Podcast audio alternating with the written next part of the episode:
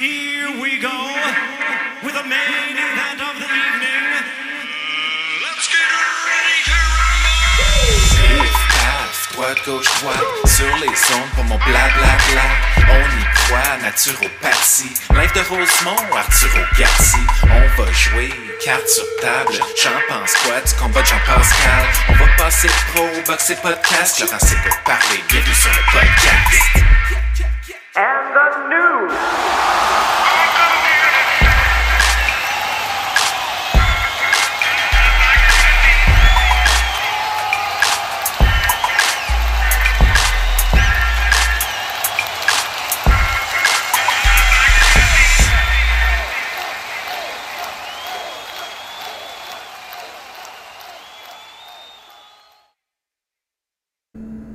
Ce podcast est rendu possible grâce à Farley Avocat et la participation financière de Costa Ananostopoulos. Veuillez noter que le Resto Bar, le coin du métro, réouvre demain, le, donc le 14 juin, dès 10h le matin. Et c'est la meilleure place pour manger euh, des déjeuners 24 heures, manger d'excellentes ailes de poulet. Je ne conseille pas les frites, mais tout le reste est bon sur le menu. Et profitez-en pour saluer votre bon ami Costa Ananostopoulos qui n'a pas vu de monde depuis un an et demi en confinement. Et lui, il risque de, il risque de faire le saut. Il n'a pas vu de monde depuis un an et demi. Puis là, boum! On va y envoyer euh, des milliers de personnes pour euh, la Coupe d'Europe. Ça va être effrayant. Podcast euh, numéro euh, 79. Et écoutez, j'ai pas le choix de m'excuser pour le désastre de la semaine passée. J'ai enregistré le podcast 78. Euh, J'avais pas assez dormi. J'ai fait ça un lundi après-midi. C'était une véritable catastrophe, euh, ce podcast. C'était même gênant. Je l'ai réécouté, j'ai eu honte. Je suis content parce que les codes d'écoute sont mauvaises. Donc, vous l'avez pas trop écouté parce que je veux dire, c'était vraiment pas bon. Grosse semaine, euh, j'adore ma nouvelle carrière chez Post Canada. Euh, semaine de péquiste. J'ai le droit de faire mon 30, euh, je fais mon 40 heures, mais je fais de l'overtime le vendredi. Et ça, cet overtime-là que je fais me finance lundi de congé. Fait que je finis plus tard vendredi, mais je ne travaille pas lundi. Et euh, je vais vous le dire, les semaines de 4 jours, c'est vraiment quelque chose qui s'apparente à la vraie vie. J'ai jamais été aussi bien de mon vivant. Wow, les fins de semaine de, de, de 3 jours, c'est la magie. Le truc que je vous donne, c'est que tu fais le party en partant vendredi soir. Là, samedi, là, c'est t'essaies de faire le party quand même intelligemment, pas être trop lendemain de veille. Là, le samedi, tu te relances dans le party tu vois le plus d'amis possible, tu essaies de voir ta famille, euh, je dire, tu salues tes voisins, tu prends une marche, là, là, tu y vas à fond la caisse, et là, après ça, à partir de dimanche matin, tu fais plus rien pendant 48 heures, puis tu écoutes du baseball euh, sur MLB.com. Podcast numéro 79, bien sûr, 79, euh, vous allez me dire, qu'est-ce que ça me fait penser? Ça me fait penser en 1998 en soir de juin, le Canadien de Montréal euh, vivotait. C'était l'année du repêchage de Vincent Le Cavalier. Le Canadien avait repêché Éric Chouinard devant Simon Gagné. Puis là, il avait dit Éric Chouinard, c'est la grosse, grosse, grosse affaire. Il joue que les remparts. Il patine plus vite de reculons que son père patinait de face vous allez capoter ben raide sur Eric Chouinard. En deuxième ronde, le Canadien avait pris Mike Ribeiro. Puis ça, ben, ça a fonctionné. Mais ça n'a jamais marché, Eric Chouinard. Ça a été un désastre. Mais en sixième ronde, le Canadien, il avait envoyé des recruteurs là, à, à Voireksenk en Russie. Et c'est là qu'on a repêché le joyau Andrei Markov. Puis Markov, moi, ce qui m'a fait rire, c'est qu'à chaque fois que quelqu'un jouait avec lui, euh, il devenait meilleur. Tu sais, comme euh, Mike Commissarek, qui a été bon juste avec Markov. Il a signé un gros contrat à Toronto, il leur a volé de l'argent. Sheldon Sorey est arrivé avec Markov. Je pense qu'il il avait fait un match de 6 points un après-midi. Euh, Markov avait vraiment rendu Sheldon meilleur. C'était c'était ça, Andrei Markov. Il rendait tout le monde bon. Tu sais, euh, même euh, Mathieu Schneider qui était venu faire une fin de saison à 39 ans avec Markov. Je vous dis, il avait fait 17 points en 23 matchs à côté de Markov. La grosse garnotte du powerplay. Andrei Markov te rend meilleur. C'est dommage. Pour un conflit qui voulait un contrat de 2 ou 3 ans. Euh, il n'a pas signé avec le Canadien. Il a dit les joueurs autonomes vont venir me chercher. Ils sont jamais venus le chercher. Qu'est-ce que tu as su? Il est parti jouer avec le Akabar et il n'a jamais joué son millième match avec le Canadien de Montréal. Moi, Markov, c'est le meilleur que j'ai vu avec Vladimir Malahov. Vladimir Malahov, il était complètement fou. C'est juste ça, il tentait euh, plus ou moins pas. C'est un peu comme mon podcast. Vladimir Malakov, c'était exactement comme mon podcast. La semaine passée était pourri. Aujourd'hui, je vous promets que ça va être tellement bon que vous allez en parler à vos euh, voisins et à vos amis. Donc, euh, le podcast numéro 79, euh, comme je vous dis, semaine de péquiste, je suis motivé comme jamais. Il y a eu des signatures en boxe. Hier, j'ai écouté le combat de Louis Ritson contre je me rappelle même plus le nom de l'adversaire, mais c'est pas grave, j'ai eu ça sur mes feuilles. Je vais vous en parler euh, tantôt. Il y a eu le combat euh, hier soir de José Pedraza. Puis moi, j'avais dit à tout le monde, Pedraza va gagner, favorable, des négligés à 3 contre 1. Je l'ai tellement dit à tout le monde que je l'ai dit à Kenny Sherry dans une grande entrevue que je vais vous présenter cette semaine. Kenny qui est parti à la dernière minute en Pennsylvanie se battre contre un adversaire nommé Brent Aaron, un gars de 6 pieds 3, un local. C'était pas une bonne idée, je trouvais. J'en ai parlé à Kenny, vous allez voir. Il y a eu des annonces pour euh, Groupe Yvon Michel. On a eu des annonces pour euh, leur plan pour le mois d'août et septembre. Je vais vous en parler. On a eu Marie-Ève qui voit son portrait se dessiner pour le restant de l'année. Je vais vous en parler. New Era Fighting et Promotion s'est mis à signer à peu près la moitié de la province. Yann Pellerin est en grande forme. Je vais vous en parler aussi. Euh, PBC et Top Rank ont organisé une carte de poids lourd qui me fait triper là, pour le Fury Wilder 3 au moins. On va être loadé en ce carte. Je vais vous en parler. Sinon, on va faire le tour des combats qui ont eu lieu en fin de semaine. On va faire le tour des combats qui s'en viennent la semaine prochaine. Et là, vu que j'ai pas d'invité, ok, parce que on commence avec Marie-Ève Albert la semaine prochaine, les débuts de 120 secondes, un podcast 100% féminin où Marie-Ève va être la superstar, puis moi je vais simplement être là comme un peu comme un comme dans le temps de Tigus puis. Moi je vais être le Timous, tu sais, je vais, je vais être là pour faire briller Marie-Ève. Et euh, c'est ça, on commence ça la semaine prochaine. Donc, euh, Marie-Ève n'est pas ici cette semaine. Et mon ami Frédéric Gagnon ne s'est pas manifesté, mais on reçoit Kenny Chéry. Et là, je vous le dis, je prépare, je prépare, j'ai préparé. Nouvelle chronique cette semaine, la chronique de moi-même, Laurent, qui vous fait une chronique. Je vais vous parler d'un ancien boxeur cette semaine, mais l'idée de cette chronique-là, ça va être de vous rendre meilleur moi, ça m'a rendu meilleur, l'anecdote que je vais vous raconter, et elle va vous rendre, vous, à la maison, meilleur. On va prendre ce podcast-là, puis on va devenir des meilleurs humains à travers les anecdotes qui, moi, m'ont rendu meilleur et qui vont vous additionner à vos anecdotes, vu que je sais que vous êtes des bonnes personnes. Fait que ça va comme, il va comme avoir un facteur de multiplication, puis on va devenir des vraies bonnes personnes encore plus. Ça, ça c'est mon plan. Puis j'ai un autre plan aussi, j'aimerais ça, puis je sais pas à quel point ça peut fonctionner. J'aimerais ça que quand il y a des galas de boxe, il y ait des sections Boxing Town Québec slash Laurent s'écoute parler. même si on est juste 80, puis que là, euh, moi j'arrive comme animateur de foule avec un micro. Là, vous autres, vous êtes les 80, puis là, moi je crie on fait la vague ou on parle oui, oui, puis qu'on soit complètement fou, qu'on prenne la bière, qu'on se paye des ailes de poulet. Euh, j'avais pensé organiser ça, mais je sais pas à quel point il y a des gens qui vont me suivre. La dernière fois que j'ai organisé quelque chose, j'étais tout seul. Puis j'ai pas eu de fun. Fait que c'est le début du podcast numéro 79. Monsieur le Président, on a beau mettre du rouge à lèvres sur un cochon, là, mais ça reste quand même un cochon.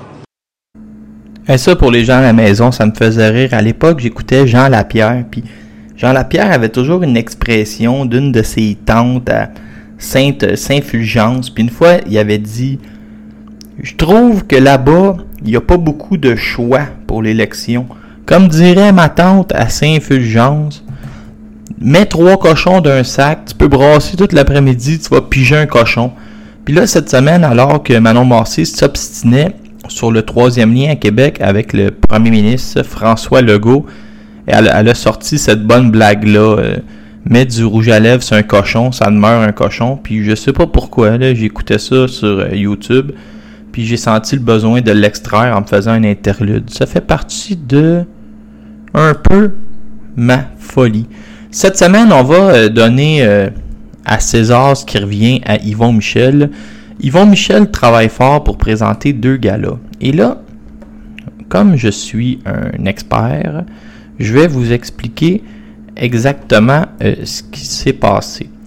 Cette semaine, les journalistes ont sorti la nouvelle, mais les journalistes, euh, c'est- moi qui l'ai sorti, là, fait que c'est plus euh, le blogueur amateur a sorti la nouvelle comme quoi Yvon Michel va organiser deux galas en intérieur de 30 jours, soit un gala, et là je me suis trompé dans mes dates, le 20 août au stade IGA. Là, rajoute 30 jours, ça veut dire euh, euh, 27, 3, 10, 17, 20, en tout cas le 17 ou le 18, là, il va organiser un autre gala au Centre Bell. Et là, j'avais tous les noms, tout, je dis mon informateur, euh, mon informateur était vraiment en feu, il m'a donné beaucoup d'informations, Euh, il m'a dit, ne me nomme pas, mais donne des indices que les gens puissent me reconnaître. Fait que mon informateur a déjà été le chroniqueur vedette de l'émission Pas de gants blancs. Il s'est battu contre Alain Bonamy. Il a perdu au quatrième ronde. Sa fiche professionnelle est de 6-4 et il est impliqué dans une fondation contre le cancer. J'en, dirai pas plus. Fait que le 20 août prochain, il va avoir. Il est au stade IGA. Puis stade IGA, je vais vous le dire. Je vais vous le dire. Je vais vous le redire. Euh, je suis même prête à laisser faire euh, mon billet gratuit de journaliste puis aller avec vous autres.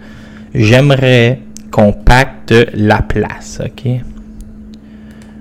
Parce que il faut qu'on y aille en gang, ok? Parce que vous, vous comprenez pas, là, pas, j'espère être capable de trouver les bons mots pour vous convaincre, mais une soirée de boxe au stade IGA, c'est la plus belle chose qui peut arriver dans votre vie, ok?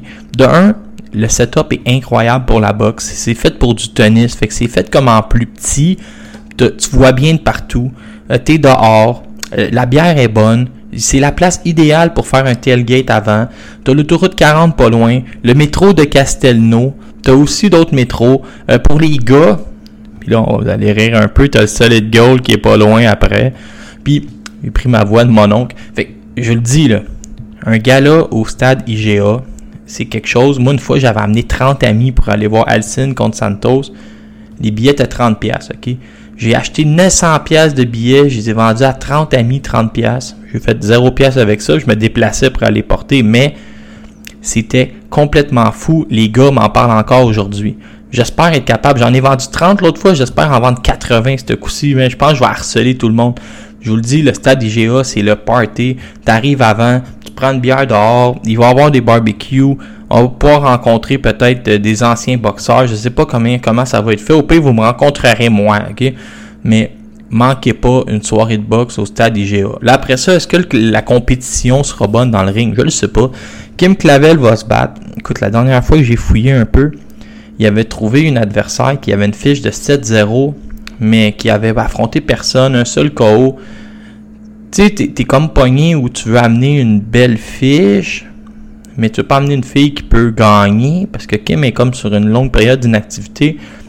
Fait qu'attendez-vous à ce que le matchmaker, mon bon ami euh, Vincent Morin, qui travaille euh, en communion avec euh, Yann Pellerin, attendez-vous à ce qu'il vous trouve là, une fille qui a une belle fiche, qui a une belle expérience, mais qu'à ses derniers combats était flat un peu. Attendez-vous à ce qu'on veuille faire bien paraître Kim. Là. Puis c'est correct, c'est de la boxe.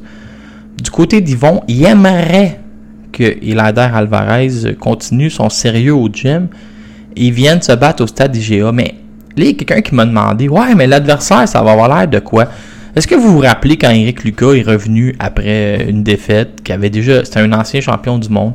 On avait voulu leur partir, tu sais. Il n'avait pas amené euh, Mike Tyson pour l'affronter, là. D'ailleurs, il me semble, si ma mémoire est bonne, il avait amené mais je sais que c'est ces noms-là, mais je, je pitonne en même temps pour vous donner les fiches. Il avait amené Tony Menefee, puis il avait amené un autre. Ben là, je viens de perdre l'autre boxeur. Je suis.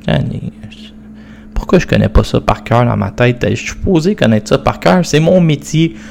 Il avait amené Tony Menefee, puis le nom que je cherchais, c'était James Crawford. Lucas revenait deux défaites de suite contre Bayard puis Green. Il avait amené Tony Menefee qui avait 77 victoires, 20 défaites, mais qui avait perdu 6 de ses 7 derniers combats, ok? Puis il a amené Crawford qui avait gagné 2 de ses 5 derniers combats. Puis vu que c'était un ancien champion du monde, ça avait été assez pour l'amener directement contre Michael Kessler au Danemark. Fait que, tu sais, malgré qu'il avait perdu contre Bayer puis Green, deux tune-up fights, puis il revenu contre Kessler. Fait que attendez-vous, là, moi je vous le dis, attendez-vous à ce genre d'adversaire-là. La même chose que Menefee ou Crawford. Ça va être des petits, petits, petits adversaires. Ça pourrait même être euh, Andreas, ben non, ce sera pas lui, mais ça va être du niveau de Andreas Di Luisa. Et là, ça va permettre à Elander de prendre confiance. Puis là, en tout cas, vous connaissez comment ça fonctionne la boxe. Michael Zuski ferait ses débuts à 154 livres sur le même gala. Sébastien Bouchard serait là. On garderait euh, Marie-Pierre Marie-Pierre Hull serait là aussi présente, ce qui va faire que Philippe Farley et Yves Lévesque vont probablement acheter une table. Nous, on va les voir de, haut parce qu'on n'a pas les moyens d'y suivre. Alexis Barrière va continuer son épopée. Il boxe à la... Je pense qu'il boxe dans 10 jours aux États-Unis. Il reboxerait le 20 et il reboxerait en septembre. On lance Barrière.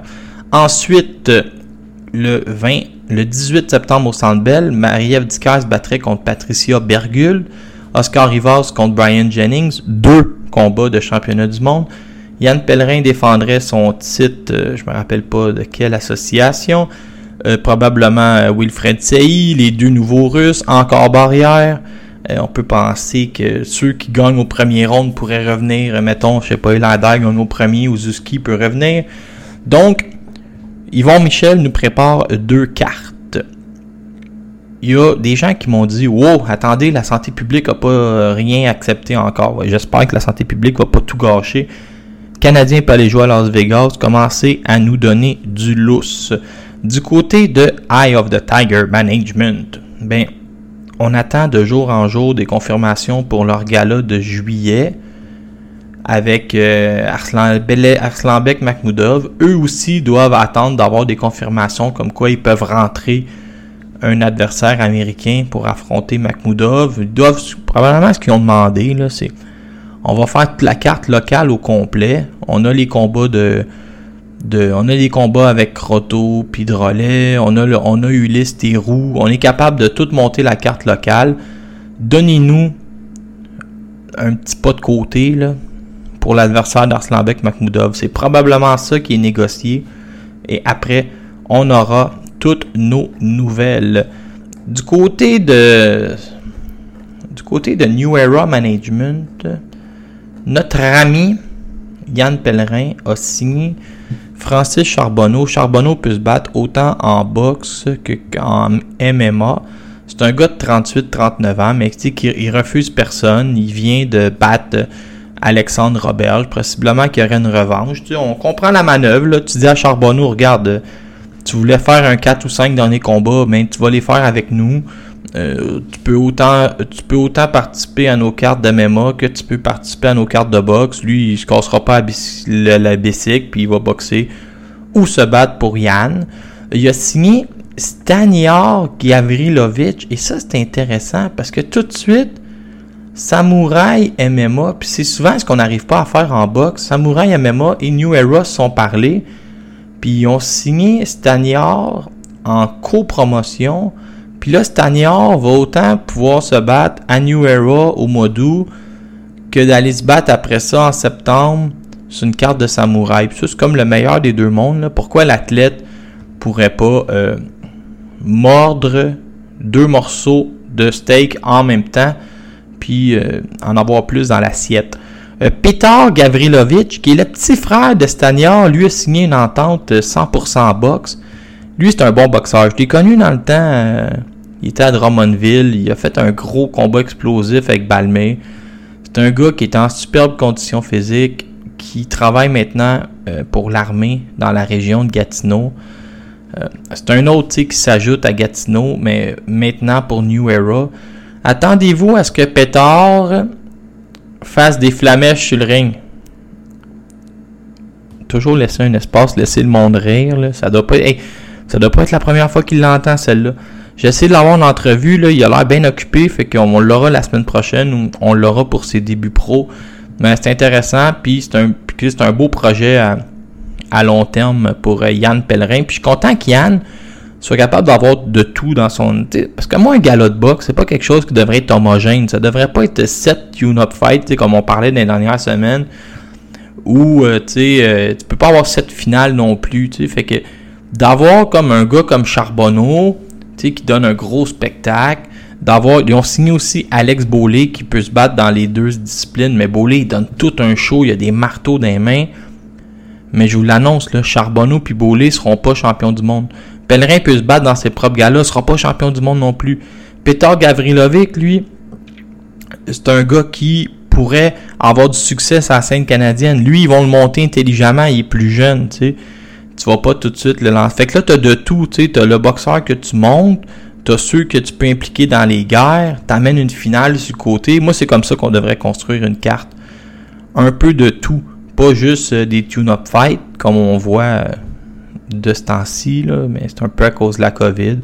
Puis, tu sais, pas juste des, des boxeurs en montée non plus, tu que t'amènes des gars pour qu'ils apprennent puis qu'ils gagnent. Mais je moi, je veux des cartes bien montées avec des finales équilibrées, des tune-up fights, des boxeurs en montée, des combats 50-50. Je veux qu'on recommence à monter des galas comme il faut. Fait que c'est ça. Du côté de New Era, on est très actif. Ça fait longtemps que j'avais pas fait une grande performance comme ça pour parler de la scène locale. Il y en avait pour tous les coups. des anciens joueurs dire It's playoff, puis euh, garde ta tête haute, va chier. C'est ça que je leur dis. C'est épouvantable. J'aime ça, TVA Sport. Je trouve qu'ils se décoincent euh, dans les derniers temps. Tu sais, ils se sont dit, euh, ça va pas bien les codes d'écoute. On va amener de la jeunesse, puis on va être capable de lâcher un va chier quand c'est le temps en direct. C'est aussi ça, TVA Sport. Jean-Charles Lajoie, il avait comme figé là, quand c'est arrivé. Euh, Dirigeons-nous dans les combats de la fin de semaine. Et là, il y a le. J'étais un peu fasciné parce que j'étais dans un. Mes neveux, c'était leur première communion puis leur confirmation en même temps. Fait que là, je me suis pas cassé le bessic. J'étais allé. J'ai pas eu besoin d'aller à l'église pour des raisons de COVID-19. Puis ma soeur m'a dit Mais ça va durer 5 heures, je veux pas te faire subir ça, mon pauvre frère. Fait que j'avais le droit d'arriver juste pour le buffet d'après-match. Fait que je suis arrivé au buffet, passé 3-4 heures dans le cours, euh, pris deux Corona dans les affaires du beau-frère. Fait qu'on a eu bien du plaisir avec le- les enfants. Et là, un moment donné, ça a pris fin. Fait que je suis arrivé chez nous pile pour la finale entre Louis Ritson et Jérémia Nicolas Ponce. Ça, c'était l'autre combat du tournoi où, en, finalement, il y avait Bâtir qui se battait contre Soubriel Mathias. Ritson était favori à 3 contre 1. Lui se battait contre Jérémia Ponce. Et je vais vous le dire, deux journées pour les ceux qui établissent les cotes euh, à mise au jeu et à bet 3-6-5. Parce que Ritson était favori. Il a jamais été dans le combat. Il a mangé une volée. OK? Puis allez voir sur Twitter. Son père, qui est aussi son coach, il lance la serviette. L'arbitre refuse parce que tu n'as pas le droit de lancer la serviette. Ce que tu dois faire, c'est mettre un pied dans le ring et là, ça finit. Quand quelqu'un, un membre de ton équipe, met un pied dans le ring, c'est terminé. Fait que techniquement, si tu veux, en tant que coin, mettre fin au combat, tu dois monter aux abords du ring, signaler à l'arbitre euh, via tes mains qui bougent que le gala est fini ou simplement rentrer dans le ring. Et Là, ton boxeur finit disqualifié. Fait que Louis Ritson, ils ont lancé la serviette, l'arbitre l'a refusé. Il s'est fait cogner à deux mains. Ils ont relancé la serviette, l'arbitre l'a refusé. Il s'est fait cogner à deux mains. Il a mis un genou au sol. il s'est fait compter pour 8, il s'est relevé, il s'est refait cogner à deux mains, puis l'arbitre a arrêté le combat. Fait que euh, l'arbitre a été obligé d'aller s'expliquer dans le coin de Redson après, mais j'avoue, je l'ai pas écouté. Il a fallu que je l'écoute avant de vous parler. Fait que, en tout cas, l'arbitre se fait beaucoup critiquer ce matin pour euh, son travail. Fait que, c'est ce qui est arrivé. Après ça, euh, on se dirige à Las Vegas, Nevada. Et là, à Las Vegas, euh, il n'est pas arrivé grand-chose. Mais, je l'avais dit à Kenny Sherry, vous allez l'entendre plus tard. José Pedraza, le sniper, toutes ses défaites étaient survenues contre des gauchers. Gervonta Davis, Vasily Lomachenko et son autre défaite, euh, ouais, j'avoue, j'étais exposé le savoir par cœur, puis là, je m'en, souviens plus, contre José Zepada. Là, il affrontait le prospect Julian Rodriguez qui faisait euh, un, gros, un gros pas de, devant. Il s'est fait débattre contre José Pedraza. J'ai fait de l'argent à Bet 365. Il est resté dans son coin après le huitième. Et en grande finale, Shakur Stevenson contre Jeremiah Nakatila. Stevenson, lui, s'est dit, je vais battre un record. Je vais devenir le meilleur boxeur défensif pendant le combat. Nakatila, je pense qu'il a touché la cible 14 fois puis Stevenson 112. Le combat le plus plate. Euh, Tim Bradley déclare dans le coin, euh, déclare avec son micro. On va être bien honnête, j'ai failli, m'endormir parce que c'est lui le diffuseur, puis il nous dit clairement qu'il a failli s'endormir.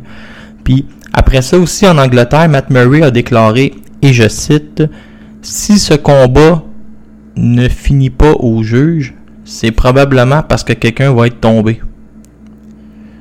Ça, euh, c'est un autre, un autre drôle de commentaire. Donc, c'était les combats de la fin de semaine. Assez, je sais, là. C'est un petit peu tranquille. Et on se dirige tout de suite à la semaine prochaine. Ou euh, la semaine prochaine, je pense que si ma mémoire est bonne, on a des meilleurs combats. Sauf que j'ai encore fait l'erreur de ne pas aller regarder en avance. Euh, en Australie, dès samedi, on a Rowan Murdoch qui va affronter Les Sherrington. Pourquoi je vous dis ça? C'est parce que Murdoch, son nom commence à sortir comme euh, possible adversaire pour nos 668 livres au Québec. C'est quelqu'un qui est pris euh, dans nos classements. En Allemagne, Felix Sturm sort de la retraite pour affronter James Kraft. James Kraft, c'est un boxeur local qui est invaincu qui a seulement 24 ans puis qui est une méga, un méga prospect. Mais donc, on fait ce qu'on fait toujours. On sort euh, le prospect pour affronter l'ancienne gloire. Comprenez-vous? Le vieux truc.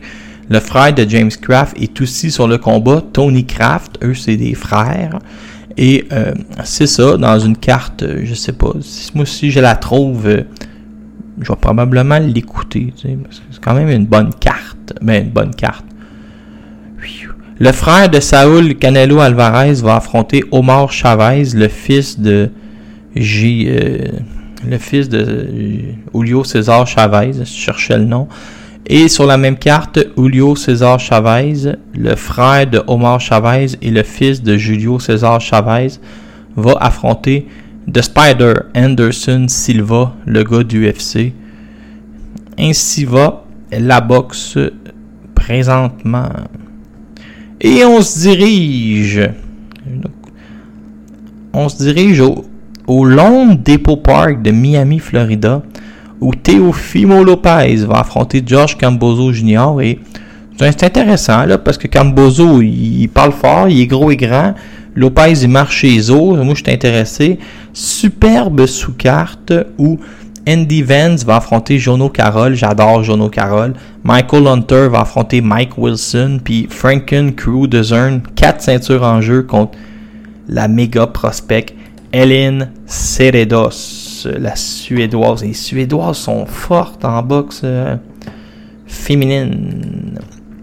Yuri Forman, je ne sais pas si vous vous rappelez de lui, mais c'était un, c'était un rabbin qui avait perdu contre Miguel Cotto qui est populaire aux États-Unis sans bon sens. Il est sorti de la retraite, je pense qu'il a 104 ans. Il vient du Bélarus, mais il est beaucoup populaire dans la région de New York. Fait son retour aussi. C'est à peu près ça, les combats euh, de la semaine prochaine. Et je rajouterais Naoya Inoue qui va démolir euh, Michael DeMarina à Las Vegas. Et sur ce, je vous présente une grande entrevue. Ah oui, j'ai oublié de vous dire, il y a Germal Charlot aussi qui va affronter euh, Juan Macias Montiel. Charlot qui lance des défis à Oscar de la Hoya. Et sur ce, je vous présente une grande entrevue avec Kenny Sherry qui vient tout juste de remporter son quatrième combat en carrière. On reçoit le Francis Lafrenière foncé, Kenny Sherry, le professeur. Kenny, euh, tu ramené ta fiche à 500 et tu des combats à la dernière minute. C'est en plein la technique Francis Lafrenière. Eh boy, euh, je ne sais pas si je me comparerais à Francis Lafrenière. Je veux dire, euh, c'est, excusez-moi l'anglicisme, c'est kind of a folk hero de la boxe québécoise des dix dernières années. Là. Je veux dire, euh, c'est vrai, c'est flatteur, mais là, je veux dire, il y a beaucoup de choses que j'ai à faire avant qu'on me compare à Francis. Écoute, on va, on verra en temps et lieu. Mais Kenny, euh, je sais pas comment t'aborder parce que j'ai plein d'idées dans ma tête, mais je vais y aller avec ma première idée, OK? Euh, Yann Mikelop, c'est ton entraîneur. Et ça me rappelle une certaine époque, Shaquille Finn était un boxeur indépendant. Il a fait neuf combats en 18 mois, puis on l'a vu partout. Puis là, je me disais, on débrouille bien, lui, comme indépendant. Est-ce que, sans dire que tu es le nouveau Shaquille Finn, est-ce que c'est un peu une mentalité de Yann McKillop de ah, regarde, ou tu as réfléchi à ça par toi-même, là, mais regarde, tu es indépendant, reste en shape, puis le téléphone peut sonner n'importe quand, puis on manquera pas d'opportunités?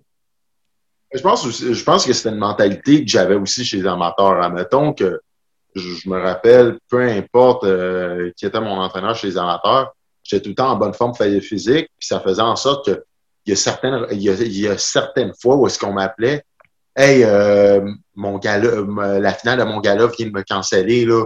J'ai, mettons, vendu 50 pieds. Euh, Kenny Chéri, es-tu disponible? Moi, j'y allais, là. Donc, c'est une mentalité qui qui est imbriquée chez moi depuis le temps des amateurs. Il y en a certains, puis je peux comprendre totalement que ça fait pas nécessairement de sens parce que pour la préparation, surtout quand tu as un adversaire compliqué, etc. Mais comme je l'ai dit, comme, je l'ai entendu de la part de mes entraîneurs cette semaine, Yann McKellup, Edwin Aguilar, etc., you stay ready, so you don't have to get ready. Et je pense aussi qu'on a tellement une variété de partenaires d'entraînement qui fait en sorte que je suis capable, en général, même si je, ne me considère pas tant talentueux, on s'entend, je pense plus que c'est du travail que du talent dans mon cas, je suis capable de me sortir de plusieurs situations. La seule place, Kenny, où le talent passe avant le travail, c'est dans le petit Robert, dans le dictionnaire. Et là, on va venir un peu euh, comment ça s'est passé. Je dis jeudi, là, que c'est quoi? Tu étais chez vous en pyjama, euh, en, train de te déconfiner, puis tu as reçu un téléphone pour aller te battre euh, dans 28 heures?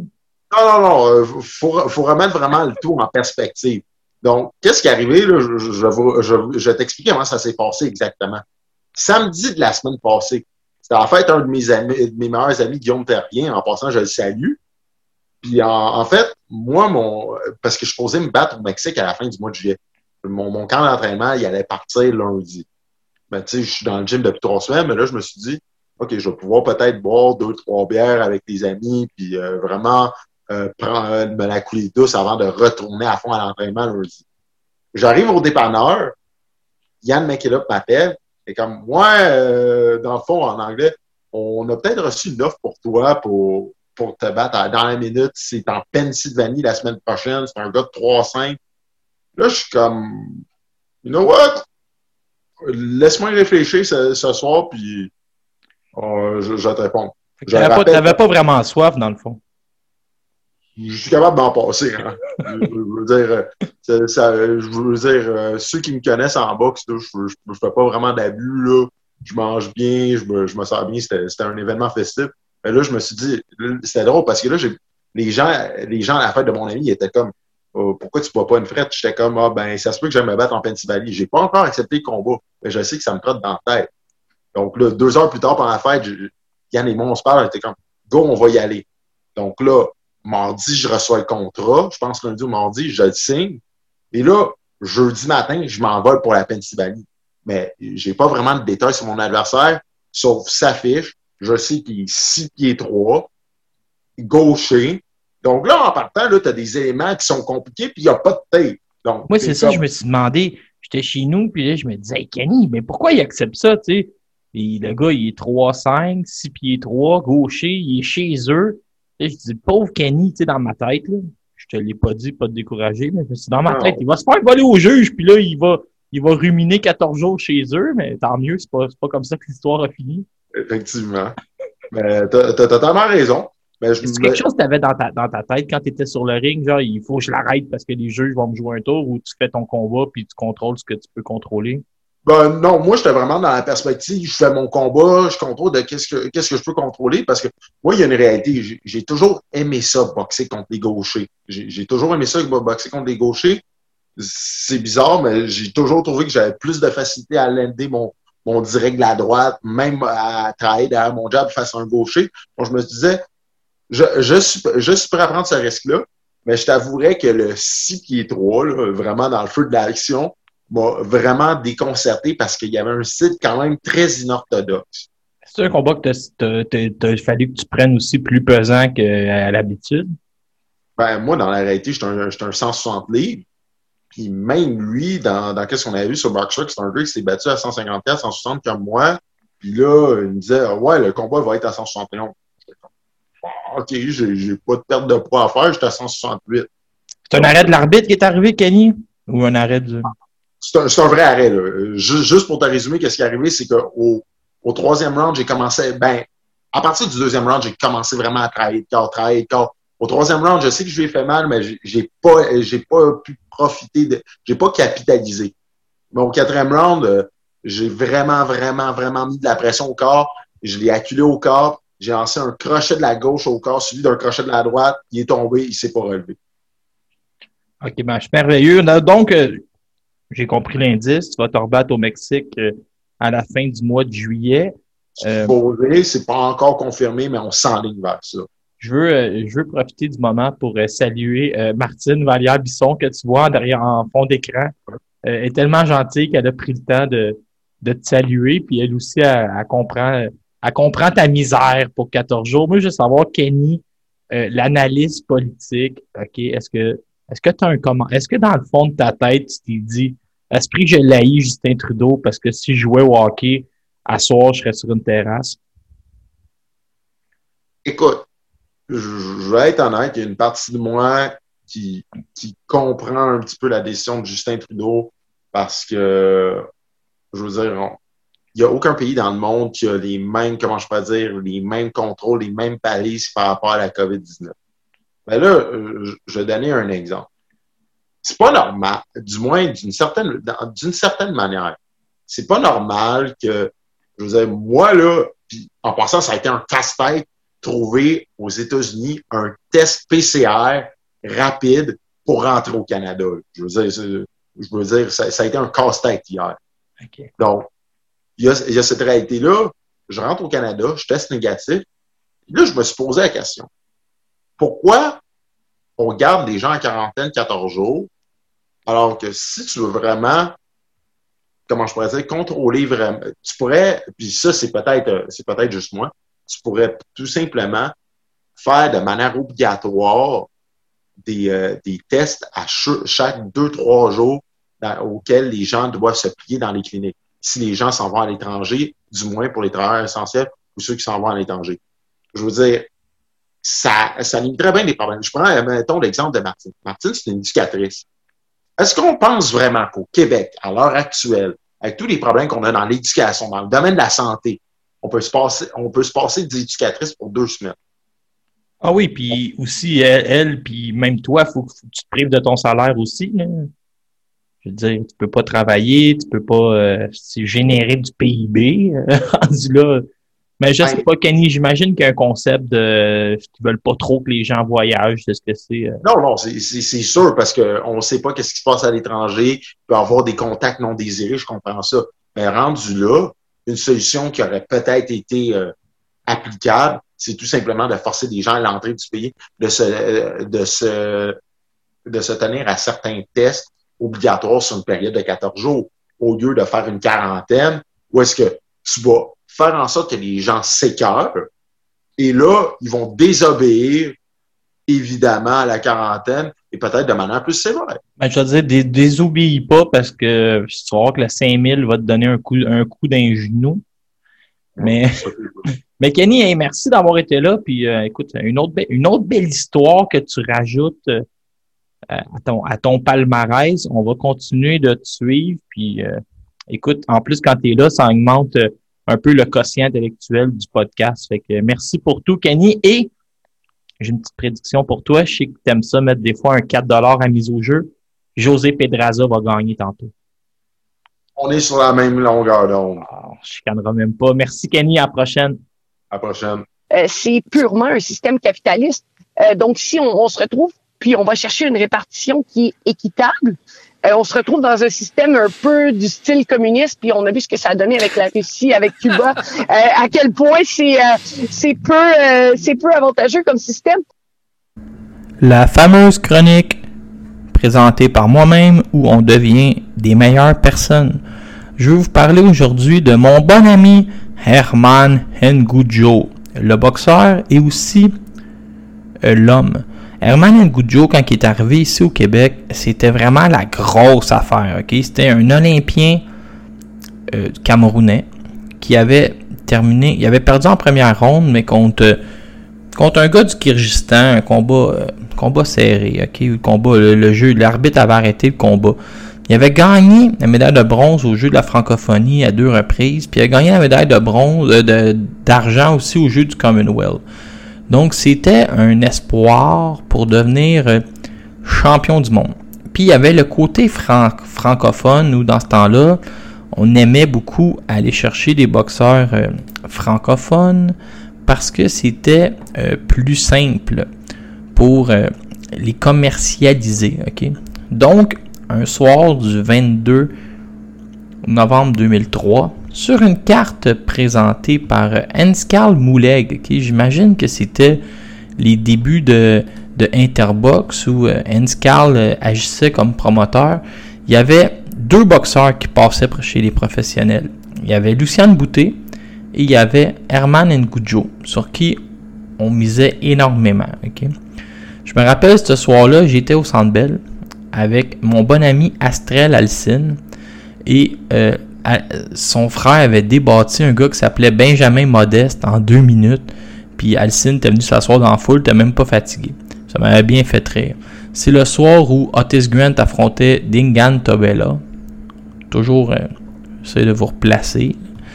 Et Herman affrontait euh, Stéphane Savage, avait gagné au deuxième round. C'était les débuts professionnels de Herman Ngujo. Et là, ça a bien été. progression classique, débattu les gens qu'il y a à débattre au Québec, a battu Stéphane Savage, a battu un dénommé euh, Dave Drouin, un gars de Limoilou. Il a battu Leonardo Roas, qui était un, un boxeur qui venait, qui était né au Pérou, qui vit maintenant au Québec. Il a eu quand même une belle carrière chez les amateurs. Après ça, il a trouvé des anciennes gloires. Il a battu Eloa Roas, qui était un ancien boxeur classé. Ça allait assez bien, merci. Il a battu euh, Juan Carlos Rodriguez. Allez voir le combat contre Emmanuel A- Augustus Drunkle, Drunken Style, présenté à TVA, ok? C'était les combats, ça, ça avait lieu dans l'après-midi, puis tu présentais ça le soir. C'était écœurant. Ça, c'était les meilleures cartes. Ça, j'aimais ça dans ce temps-là. Puis, il y avait eu des bons combats. Paul Mbongo avait affronté Ramon Hayes chez les poids. Jean-Pascal faisait son sixième combat contre Jesse Saunders. Renan Saint-Just avait perdu contre Sammy Sparkman. Alexandre Bouvier avait, l'avait emporté. Ça, c'était, le fun, c'est juste ces après-midi-là au casino. Je m'ennuie de ça. Puis euh, Emmanuel Augustus qui avait affronté tout le monde, après 11 rondes à, faire le drogué, mais le sou, ok, il s'était mis à frapper à deux mains. Puis il a failli jouer un tour à Herman. Mais Herman a gagné. Puis c'est le combat qui a propulsé Herman, je vous dirais, euh, quasiment jusqu'à être champion du monde. Mais on continue l'histoire. Fait que là, mon Herman, lui, ben, il bat d'autres gars. John Brown. Il bat Juan Carlos Alderati, qui était un gars classé. Il bat Donald Camarena, qui était classé. Et là, je vais vous le dire, j'ai eu de la peine, les amis. Il va affronter José Luis Castillo. Castillo revient d'une absence. Et là, Herman, il fait le plus beau combat de sa vie. On est à Las Vegas, mais Castillo, c'est le seul dans la tête des gens qui a battu Floyd Mayweather. Il a perdu la revanche, mais il y les gens vont dire qu'il s'est fait voler au juge. Mais là, allez l'écouter si vous ne me croyez pas. Le pauvre Herman, il se fait voler au juge. 115-113, deux juges. Chuck Chiamba, l'a favori. Et il perd sa chance d'aller pour le titre. Ça, là, ça m'a jeté à l'envers. Allez voir la carte, je vous le dis. Un malheur vient jamais seul. Il a tellement bien boxé pour euh, sa chance pour la WBC que la IBF le propulse. Ça, c'est rare. Là. Tu perds ton combat pour une éliminatoire et l'autre association donne, te donne ta chance directe sous prétexte que tu t'es fait voler. On t'améliore au classement. Il va battre Randall Bailey. Ça, c'est le fameux gala au Stade Uniprix. Quand je vous dis qu'il se passe des affaires au Stade Uniprix, il y avait eu un orage électrique. Puis, euh, finalement, euh, tout s'était éteint en deux rondes. Puis le pauvre Herman vient de se faire voler par Castillo. Tout s'éteint contre Bailey. ESPN est sur place. On dit, mais il va perdre sa chance. No contest. La génératrice repart. Éclair. Il y a des éclairs. Orage électrique. La plupart du monde sont partis parce qu'ils sont trempés à la vette. Moi, là, j'ai déclaré, je cite, je préfère mourir noyé que manquer à la fin du combat. Fait que je m'en vais sous le chapiteau et là, on se met à chanter Herman, Herman. Fait que t'as 1800 personnes qui essayent de foncer en dessous du chapiteau pendant que la génératrice repart. Puis là, on chante Herman, Herman, Herman. Je vous le dis, tu vis ça une fois dans ta vie, puis tu peux mourir en paix. Là, il va aller pour le combat de la IBF, ok? Il va se faire voler sauvagement. Allez écouter le combat, vous pensez que je suis fou? Contre Poli Malinajni. Volé sauvagement, ok? Tellement volé, on le réenvoie direct pour un combat éliminatoire. Imaginez, il a fait trois combats éliminatoires sur quatre, malgré que des fois il perdait. Et là, il va se battre contre Suleiman Mbaye, le français. Et il va le battre. C'est- gros, le Herman Ngoudjo. Regardez le dernier combat que je viens de vous nommer. C'est pas de la petite gomme. Il va battre Suleiman Mbaye. Et là, il va affronter Juan Urango, qui est champion chez les 147, mais qui s'essaye à 140 pour prolonger sa carrière. Et Urango va y sacrer une méchante volée. ok? C'était pas drôle. Il va revenir contre Silverio Ortiz, va gagner au sixième et va mettre fin à sa carrière après une défaite honorable toutefois contre euh, Julio Diaz, surnommé Baby Joe, euh, Baby Julio. Fait que là, je parlais d'un gars qui a eu une grande carrière. L'anecdote qui fait de vous un meilleur être humain, ok? C'est étrange, mais euh, quand il va aller affronter, euh, il commence à affronter Augustus, mais quand il va aller affronter José Luis Castillo, puis qu'il va battre Randall Bailey, euh, il s'entraîne au centre Claude Robillard, puis les gens se rendent compte que là, il y a un combat contre Mali Nagini. Puis écoutez l'histoire, c'est ça que ça s'en vient. C'est un long préambule. Il va, tu sais, du côté de Urango, pas du côté d'Urango, je suis tombé mêlé, du côté d'Arman Ngoudjo, euh, il continue à voyager en autobus, il mène une vie très modeste, il est dans un bloc appartement, puis là, les autres boxeurs vont l'achaler avec ça. Hey, regarde-moi, j'ai une Civic montée, regarde-moi, j'ai un condo. Que tu fais avec ton argent? Voyons, que tu fais? Hey, hey, hey, arrête de rouler en autobus. T'as affronté Castillo, tu l'as battu, tu t'es fait voler. Et là, Herman, il va finir par euh, dire Regardez bien, le monde, ils vont penser est-ce que je joue des machines? Je vais leur dire la vérité. Il y avait 10 frères et sœurs au Cameroun, que c'était lui la principale rentrée d'argent pour les nourrir. Son oncle, sa femme était décédée, je pense à son oncle. Et son oncle, non, son oncle était décédé et sa tante était seule pour élever 10 autres enfants. Herman, avec sa bourse contre José Luis Castillo, il a nourri 20 enfants, sa famille au Cameroun pendant des mois et des mois. Et avec sa bourse contre Randall Bailey, il a continué à nourrir ses enfants-là. Et il avait payé un changement de hanche à sa mère. Donc, euh, vous voyez, là, des fois, on oublie que ces boxeurs-là, surtout venus de, du Cameroun ou venus de l'Afrique, un peu comme, mettons, celui qui a affronté Shakur Stevenson hier, le Nambien, écoute, ils boxent strictement pour nourrir euh, des bouches euh, là-bas. Il y a des pays comme ça que euh, la majorité de leur argent, c'est des gens qui sont partis à l'extérieur, qui envoient de l'argent. C'est pour ça que moi, des fois, à mon travail, je vais être, tu sais, je vais avoir tendance à ne pas juger, puis à pas me demander, coudon, il fait quoi avec son argent? Tu sais, des fois, tu parles à, un Roumain ou tu parles à un, ça peut être un, moi j'ai des Serbes au travail, il y a des Africains, des Haïtiens on se rend pas compte que eux, c'est pas pareil comme nous. Moi, ma paye à rente, je la dépense en carte de hockey en niaisage. Eux, il y a des gens qui envoient des 400-500 pièces par mois dans leur pays, puis qu'il y a des gens qui vraiment euh, subviennent, il y a des familles qui subviennent à leurs besoins parce que une personne est partie au Canada travailler tout seul, a laissé sa, famille, ses parents, euh, est venu ici. On oublie ça puis c'est pour ça que ça m'a insulté quand François Legault a fait ses commentaires cette semaine sur euh, l'immigration, mais c'est un autre dossier. Donc c'est ça que je voulais vous dire. Je voulais vous parler de Herman, une grande personne. Herman s'est levé un jour et il y a eu euh, l'apparition de... Il s'entraînait avec un, un témoin de Jova qui l'a amené avec lui là-dedans. Puis moi, j'ai rien contre ça. Tant mieux s'il est heureux. Puis là, Herman, c'est ça. Il a comme décidé qu'il arrêterait la boxe parce que c'était un sport qui faisait mal aux autres. Et aujourd'hui, il a, créé euh, comme un système d'entraînement où il aide les gens à perdre du poids, puis c'est un entraîneur euh, privé euh, chevronné. Je crois qu'il est dans la région d'Unstick. Je l'ai vu hier aller se faire couper les cheveux sur Facebook à mon barbier All Star Barbershop, le barbier qui emploie mon bon ami Thomas Chabot. Fait que c'est pour ça que je voulais vous parler d'Herman, puis je voulais vous parler de ne pas. On dirait que je c'est affaire que vous savez déjà, là, mais de ne pas juger les autres, puis de, des fois, se dire, il y a des raisons, tu sais, pour le gars en autobus, arrêtez de rire de lui, tu sais, les autres dans le gymnase. Fait que c'est ça que je voulais vous raconter sur Herman, une belle histoire, un gars qui s'est battu à un haut niveau, qui est maintenant très discret dans son dans son après-carrière. Chaque boxeur a sa façon de faire les choses. Merci d'avoir été là. C'était le podcast numéro 79. J'espère que vous avez eu eu autant de plaisir à l'écouter que j'ai eu à le faire.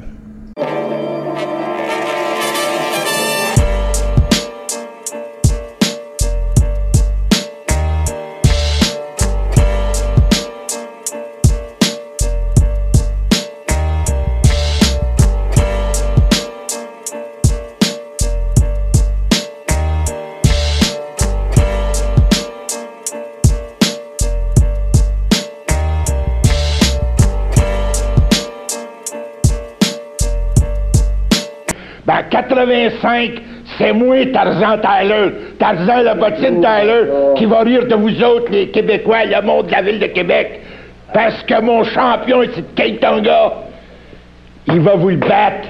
Il va le battre comme un tapis. Votre équipe mortel, votre petit Québécois, votre petit gars de la ville de Québec que vous aimez tant.